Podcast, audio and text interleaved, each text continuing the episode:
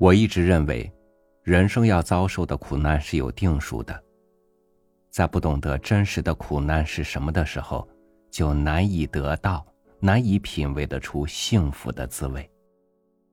爱，不是只有付出、牺牲、顺从、忍让，鞭策，也是爱的一种。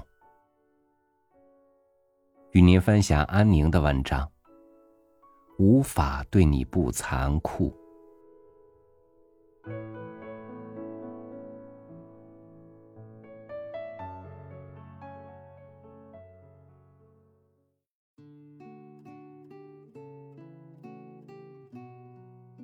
弟弟第一次到北京读大学的时候，与我是同样的年龄。在父母的眼里，十七岁。只不过是个孩子，而且又是没有出过县城、连火车也没有见过的农村少年。母亲便打电话给我，说：“要不你回来接他吧，实在是不放心。那么大的北京，走丢了怎么办？”我想起这么多年来一个人走过的路，很坚决的便拒绝掉了。我说有什么不放心的？一个男孩子连路都不会走，考上大学有什么用？弟弟对我的无情很是不悦，但也只能依靠自己。我能想象出他从小县城到市里坐火车，而后在陌生的火车站连票都不知道去哪儿买的时候的种种艰难。但我只淡淡告诉他一句：“鼻子下有嘴”，便挂掉了电话。怕天黑有人抢包，母亲提前五个小时便把他撵去了车站。他一个人提着大包小包，在火车站候车室里坐到外面的灯火都暗了，终于还是忍不住给我打了电话。我听着那边的弟弟。几乎是以哭诉的语气提起周围几个老绕着他打转的小混混，便劈头问道：“车站民警是干什么的？明天车站见吧。”弟弟也高声丢给我一句：“车站也不用你接，用不着求你。”我说：“好，正巧我也有事，那我们大学见。”我举着电话，听见那边嘈杂的声音里弟弟低声的哭泣，有一刹那的心疼。但想起几年前那个到处碰壁又到处寻路的自己，还是忍住了，轻轻将电话挂掉。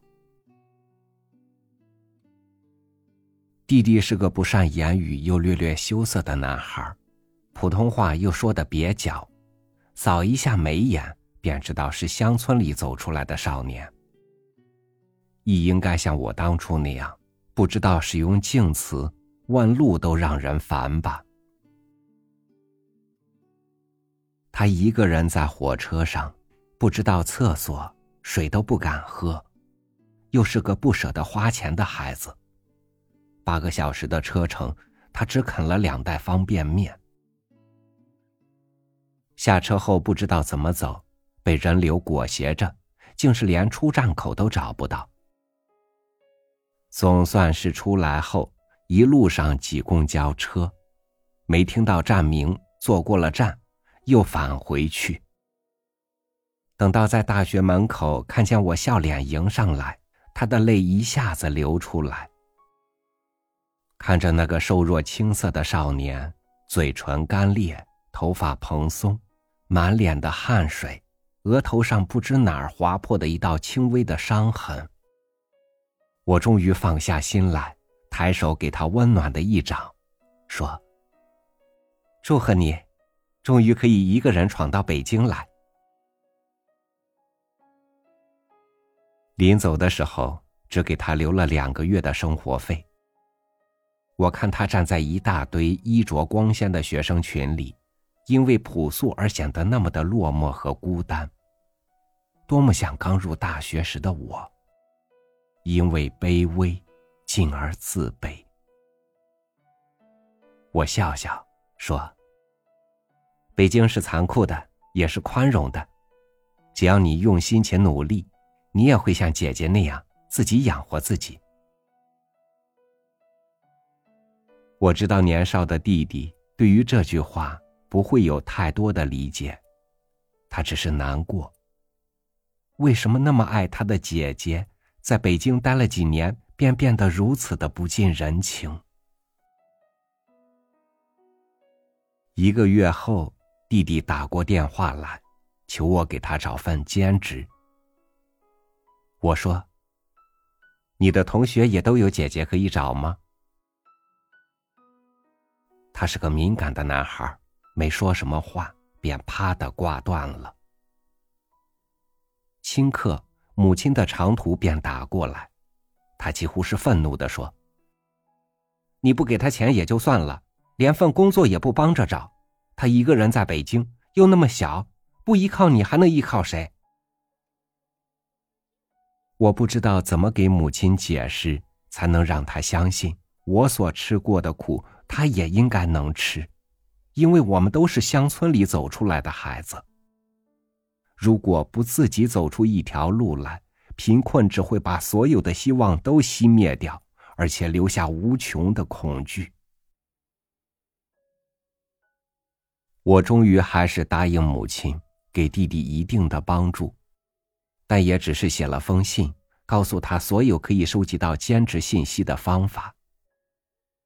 这些我用了四年的时间积累起来的无价的财富，终于让弟弟在一个星期后找到了一份在杂志社做校对的兼职。工作不是多么的轻松，钱也算不上多，但总可以维持他的生活。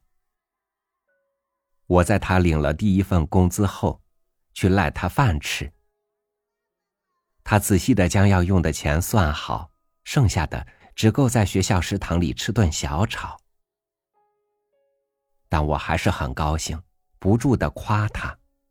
他低头不言语，吃了很长时间，他才像吐粒沙子似的狠狠吐出一句：“同学都可怜我，这么辛苦的自己养活自己。”别人都上网聊天，我还得熬夜看稿子，钱又这么少，连你工资的零头都不到。我笑道：“可怜算什么？我还曾经被人耻笑，因为丢掉五十元钱，我在宿舍里哭了一天，没有人知道那是我一个月的饭钱。而我又自卑，不愿向人借，可还是抵不住饥饿。”我在学校食堂里给人帮忙，没有工资，但总算有饭吃。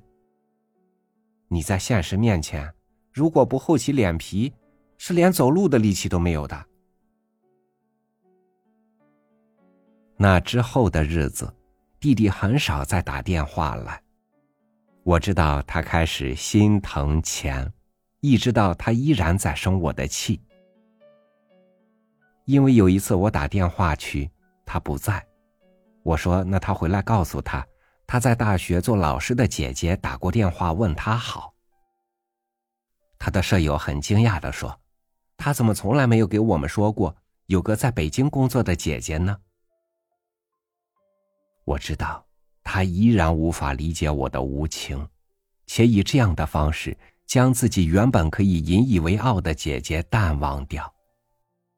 就像我在舍友们谈自己父母多么的大方时，会保持沉默且怨恨自己的出身一样，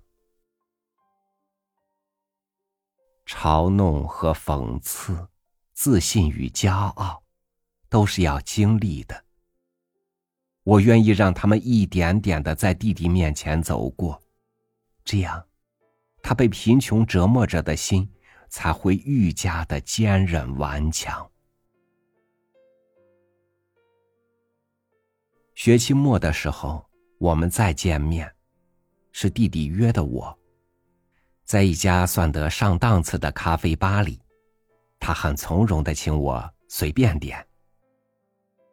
我看着面前这个衣着朴素但却自信满满的男孩，他的嘴角很持久的上扬着，言语亦是淡定沉稳，眉宇里竟是有了点男人的味道。他终于不再是那个说话吞吐、遇事慌乱的小男孩。他在这短短的半年里，卖过杂志，做过校对，当过家教，刷过盘子。而今，他又拿起了笔，记录青春里的欢笑与泪水，并因此换得更高的报酬和荣光。他的成熟，比初到北京的我整整提前了一年。我们在开始飘起雪花的北京，慢慢欣赏着这个美丽的城市。我们在他的上面，为了有一口饭吃，曾经一次次的碰壁，一次次的被人嘲笑。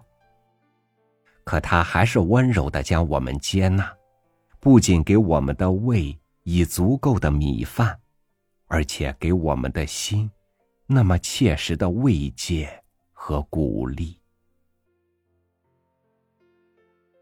没有残酷，便没有勇气。这是生活教会我的，而我，只是顺手转交给了刚刚成人的弟弟。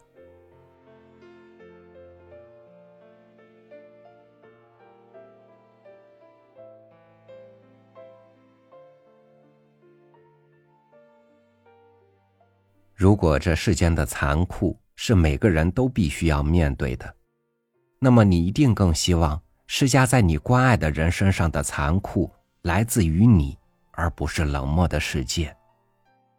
但可惜的是，在眼前有限的痛苦和未来无尽的磨难面前，人们往往以爱的名义，为那个需要被帮助的人，选择了后者。感谢您收听我的分享。我是超宇，每天和您一起读书。明天见。